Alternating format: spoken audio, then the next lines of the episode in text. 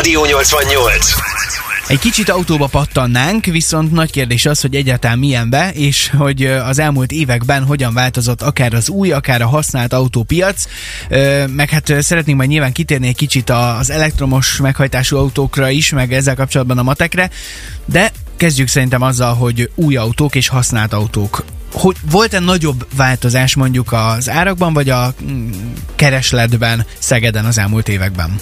Az árakban volt. Aha.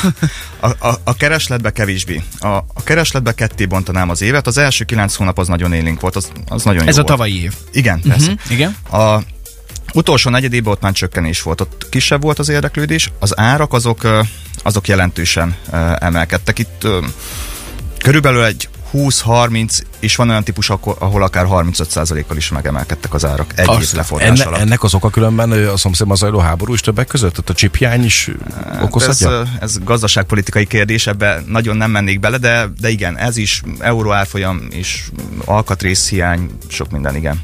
A 2020-as évben kirobbanó Covid történet az befolyásolt az autópiacot valamennyire? A szállításban. Uh-huh ott nagyon elkezdtek megnőni a szállítási határidők. Ez azt jelenti, hogy azonnal nem éreztük, ez 2020-ban még nem érződött, ez 2021-ben kezdődött.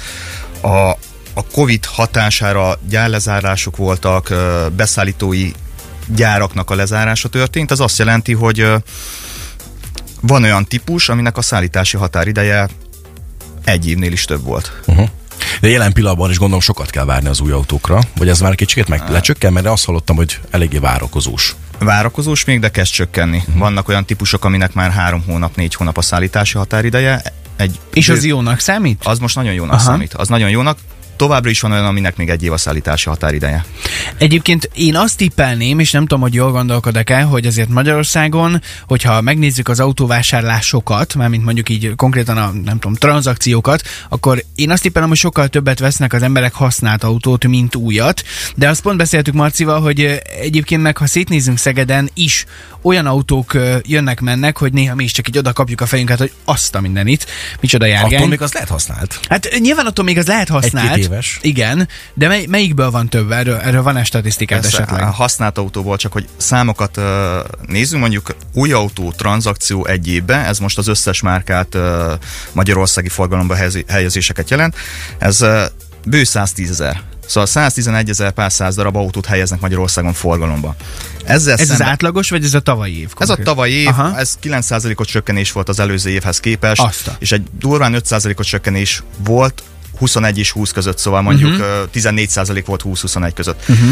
A Magyarország új autópiac az nagy általánosságban ilyen 110-120-130 ezer között mozog. Ez uh-huh. persze volt a válság idő, idejében 2009-ben, ha jól emlékszem, ilyen 55 ezer szó, hogy ott mondjuk nagyon Aztán. le tudott csökkenni, és a, a csúcs az 2008-ban volt talán 211 ezer. De ugye az elmúlt években ilyen 120-130 ezer körül alakult. Ez amúgy jónak számít így Közép-Európában?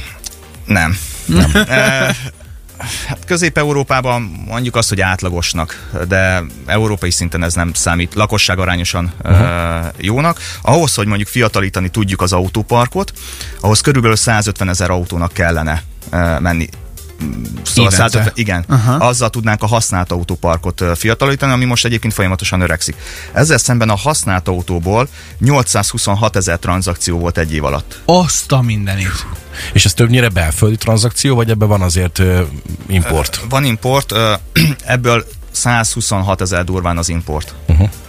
Tehát Én akkor... ezt többre tippeltem volna valamilyen oknak ki, főleg, hogy, hogy az emberek azért inkább külföldről hoznak autót Magyarországra, aki esetleg egy picikét, hát hogy mondjam, lehet, hogy csúnyán mondom, igényesebb. Hát ez mert, nem mert a magyar autópiac, használt autópiac azért nagyon gagyi, gagyi is tud lenni. Ezt, ezt így, Óra visszatekerések és társaik. Az, ez a negatív a... közvélemény, ami eljut hozzád, nem? Igen, de hát ebből azért tapasztaljuk mi is, hogy van ilyen. Hát meg a behozatal, tehát hogy gondolom én, hogyha van egy kereskedő, aki behozott egy autót Magyarországra, és én leszek az első magyarországi tulaj, akkor az már itthoni tranzakciónak minősül, vagy nem?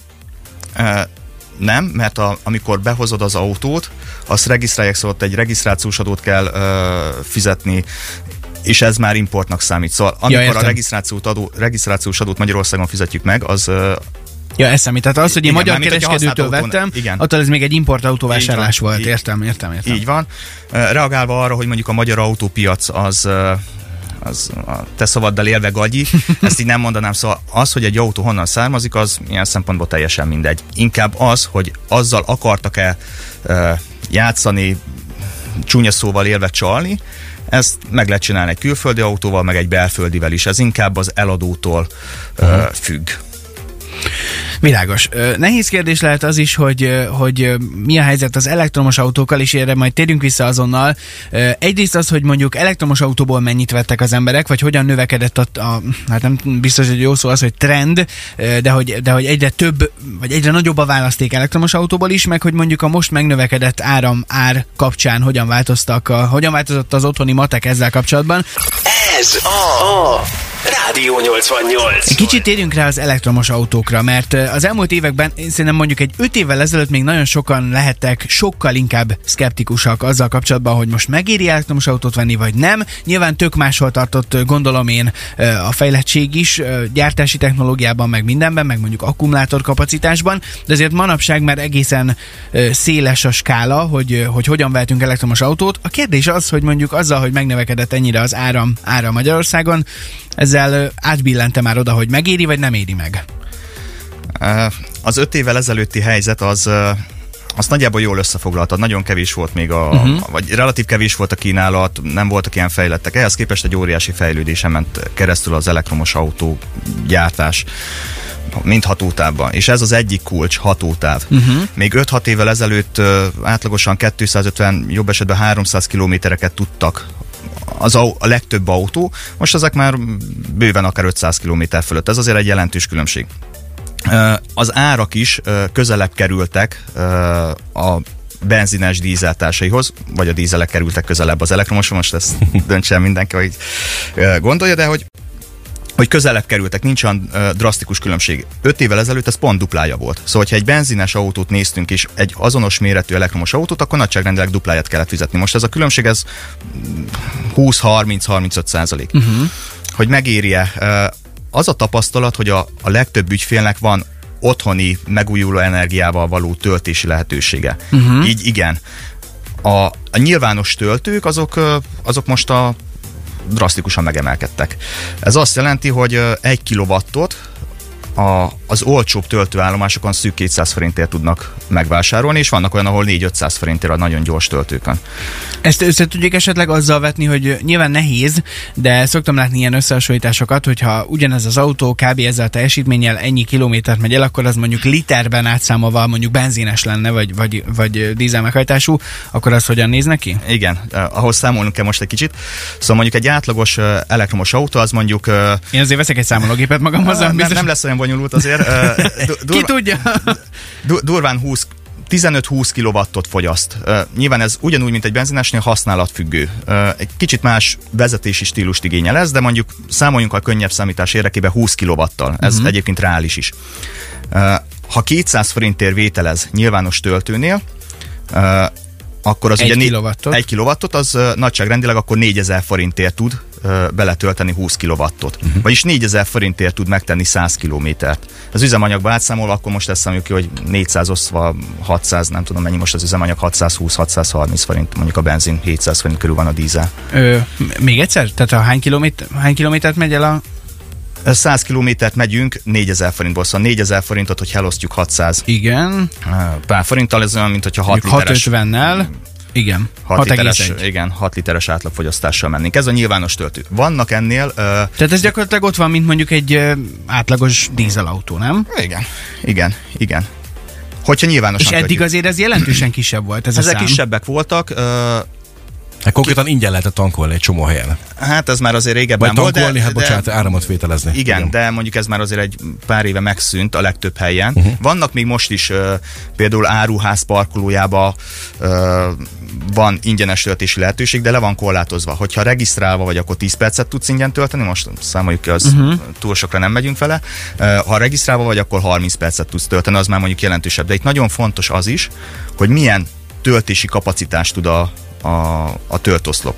Szóval vannak a DC töltők, ezek a gyors töltők, ezek eh, 40-50 kW-tal vannak, ami 120 kw és most már vannak szupergyors töltők, ami 350 kW-ot is tud.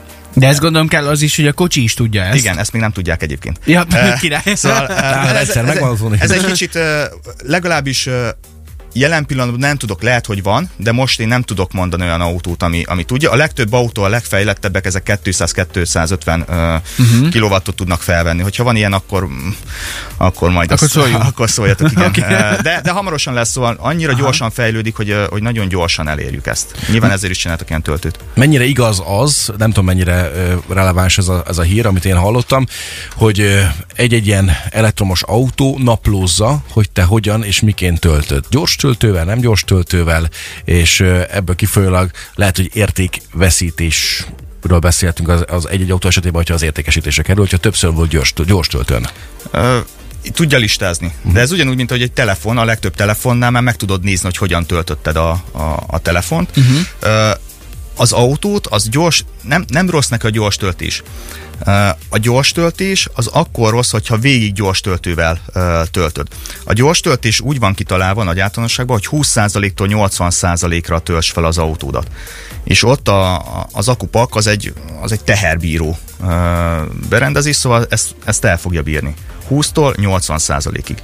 És ez nagyon gyorsan megvan, utána egyébként már nem is érdemes gyors töltővel, mert nagyon lelassul, pont azért, hogy védje az, a, az akkumulátorokat. Uh-huh. Elkezdi belassítani ezt a töltést, nem engedi, hogy úgymond kisüsse az akkumulátor. Szóval ezek okos technológiák visszaveszik a töltést. Tehát akkor a mostani árakkal nézve nagyjából az lehet a nagy általánosság. Nyilván függ ez autótól, vezetési stílustól, meg hogy mennyit mész, meg nem tudom, de az lehet az általánosság, hogy ha neked van lehetőséged arra, hogy otthon töltsd, és mondjuk, mondjuk napelemről, vagy valamilyen megújuló energiaforrásból töltsd az autót, akkor tud még maradni az, hogy megéri. Egyébként meg most már lassan közelíti, hogyha mondjuk ö, nyilvános töltőket használsz azt az árat, mint hogyha egyébként mondjuk egy dízelautód lenne. Ha így lesarkítjuk, akkor igen. Aha. De a töltés nagy része az otthon történik. Igen. Szóval van egy olyan kimutatás, hogy az autóhasználók ö, 80%-ba helyközi közlekedésre használják. Ez azt jelenti, hogy hely, megye, szóval uh-huh. napi 50-60 kilométerre használják. Szóval a, az autó élettartalmának mondjuk a 80%-át azt úgyis otthon fogják tölteni. Aki elektromos autót vesz nagy részben,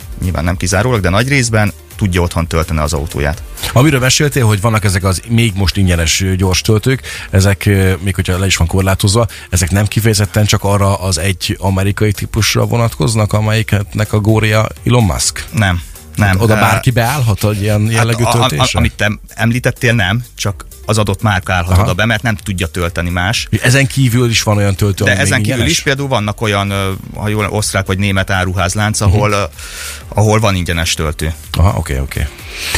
Na hát akkor a Komoly. konklúzió akkor az az, amit lesarkítva itt gyorsan itt Csongi megpedzintett, hogy az ember tényleg otthon próbálja meg ezt a megoldást abszolválni, akkor még megéri.